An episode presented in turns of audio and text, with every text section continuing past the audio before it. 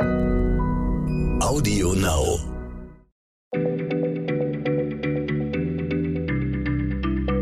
Schneller Schlau, der kurze Wissenspodcast von PM. Hallo und herzlich willkommen zu einer neuen Folge. Mein Name ist Martin Scholfens und bei mir ist Christiane Löll, die Medizinerin bei uns in der PM-Redaktion. Christiane, du hast mir gesagt, du möchtest mit mir über ganz besondere Zellen sprechen. Was meinst du damit? Ja, hallo Martin. Also es geht wirklich um ganz spezielle Zellen, nämlich solche, die für eine medizinische Revolution gesorgt haben, weil sie uns so viele Erkenntnisse gebracht haben über Krankheiten wie Krebs oder Impfstoffe und ich spreche von den HeLa-Zellen und die werden in Labors weltweit verwendet und sie vermehren sich seit 70 Jahren unermüdlich, also natürlich mit Hilfe der Mitarbeiter in den Laboren und entsprechenden Nährstoffen. Und ich habe mal eine Zahl gelesen, dass schätzungsweise 50 Tonnen dieser Winzlinge bislang gezüchtet wurden weltweit. Und die stammen alle von einer Frau ab. Lass mich raten, die Frau hieß Hela. Nein, aber fast. Die Buchstaben, die stehen tatsächlich für ihren Namen, sind nämlich jeweils die ersten zwei Buchstaben. Henrietta Lex hieß die Dame und sie war Amerikanerin und 30 Jahre alt und Mutter von fünf Kindern.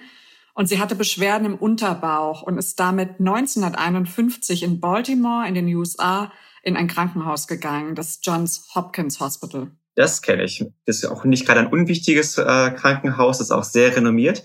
Und das ist gerade sehr viel in den Medien, weil die Forscher von der gleichnamigen Uni gerade immer die Zahlen zur Corona-Pandemie zählen und den auch veröffentlichen. Genau, das ist das Krankenhaus und die Uni. Äh, aber nochmal zurück. Also bei Henrietta Lex wurden äh, Gebärmutterhalskrebs festgestellt und dem Arzt fiel dabei auf, dass dieser Krebs eine besondere Variante war. Der sah nämlich ein bisschen anders aus, als das sonst üblich war. Und dann hat der Arzt einige Zellen von Henrietta Lacks genommen, also von diesem Krebsgeschwür, und sie im Kühlschrank aufbewahrt. Also natürlich in einem besonderen Kühlschrank mit Nährstoffen und in bestimmten Behältern.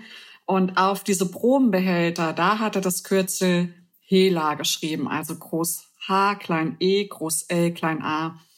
Und zu diesem Zeitpunkt waren die Forscher in dem Krankenhaus und an anderen Orten fieberhaft auf der Suche nach menschlichen Zellen, die sie in ihren Laboren eben züchten konnten. Also kultivieren nennt man das in der Fachsprache. Nämlich damals war es so, dass die Tests vor allem an tierischen Zellen gemacht wurden, also Medikamententests oder Forschung zu Krebs und allen möglichen Krankheiten. Und es war ja klar, dass das nicht so eins zu eins übertragbar ist auf den Menschen. Und deshalb haben die eben versucht, Zellen zu züchten, die lange haltbar sind und sich sehr schnell vermehren, damit sie eben Tests machen können. Das war mit tierischen Zellen möglich, bei menschlichen aber nicht. Aber die Zellen von Henrietta Lacks und von ihrem Tumor, die überlebten damals mit diesen verwendeten Nährstoffen und die haben sich sehr schnell vermehrt und sie sind nicht abgestorben. Und dann haben die Forscher in Baltimore erkannt, dass sie da potenziell unsterbliche Zellen vor sich hatten. Unsterbliche Zellen, das klingt nach einem richtigen Glücksfall für die Medizin. Genau. Und jetzt konnten sie nämlich endlich Versuche auch an menschlichen Zellen machen. Und sie haben diese Errungenschaft auch nicht für sich behalten. Die haben dann kleine, sicher verpackte Pakete mit diesen HeLa-Zellen über den ganzen Globus verschickt zu anderen Instituten, damit alle eben Forschung an diesen Zellen machen konnten. Und es gibt auch andere Zelllinien inzwischen, die man verwendet. Da sind wir 70 Jahre später viel, viel weiter. Aber die gehören dennoch zu den häufigsten genutzten Zelllinien, vor allem in der Krebsforschung. Und die Zellen haben inzwischen allerlei erlebt, nämlich an ihnen wurden Impfstoffe gegen Kinderlähmung erprobt, die haben Infektionen mit Masern, Windpocken oder HIV durchgemacht, die wurden Strahlen ausgesetzt, radioaktiver, und sie waren mit im Weltall, damit wir nämlich Erkenntnisse über die Schwerelosigkeit erlangen können. Und das wichtigste Beispiel ist aber vielleicht eine Entdeckung des deutschen Forschers Harald Zuhausen. Und der war lange Vorsitzender des Deutschen Krebsforschungszentrums und er hat mit Hilfe der HeLa-Zellen herausgefunden, dass bestimmte Viren die Ursache von Gebärmutterhalskrebs sind. Und er hat diese Viren in den Zellen von Henrietta Lacks gefunden. Und inzwischen ist klar, dass bestimmte Virusproteine dazu geführt haben, dass die einst gesunden Zellen entartet sind, also bösartig wurden. Also es erklärt auch, warum die sich so schnell vermehren können und so schnell wachsen können und warum die so lange leben. Das ist ja auch ein Teil von Krebs, dass er eben die anderen gesunden Zellen verdrängt und sich einfach besser durchsetzen kann.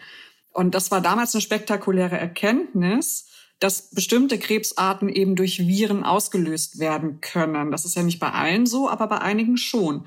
Und inzwischen gibt es einen Impfstoff und diese Viren heißen Papillomviren. Und Harald Zuhausen hat dann 2008 dafür den Medizin-Nobelpreis bekommen. Hat von all diesen Sachen Henrietta Lex irgendwas mitbekommen? Leider nicht. Also sie wurde damals nicht um ihr Einverständnis gebeten, ihr Gewebe für die Forschung zu verwenden. Das war damals so. Heute wäre das undenkbar, dass man einfach die Zellen aufbewahrt und für irgendwelche Forschung, sei sie noch so gut benutzt. Da muss man immer das Einverständnis einholen von den Patienten. Ähm, sie ist tatsächlich dann auch acht Monate, nachdem ihr die Zellen entnommen wurden, gestorben. Und US-Medien haben mal berichtet, dass ihre Nachfahren also wirklich viele, viele Jahre später erst erfahren haben, dass ihre Mutter oder ihre Angehörige zwar tot ist, aber ihre Zellen immer noch weiterleben. Und als späte Anerkennung hat sie vor zehn Jahren äh, posthum die Ehrendoktorwürde der Morgan State University in Baltimore verliehen bekommen. Eine sehr kuriose Geschichte. Also während Henrietta Leck starb, leben ihre Zellen seit 70 Jahren in Laboren weiter, helfen der Forschung und retten sogar Leben. Traurig und faszinierend zugleich. Vielen Dank, Christiane, für diese Geschichte. Bis bald. Schneller Schlau, der kurze Wissenspodcast von PM.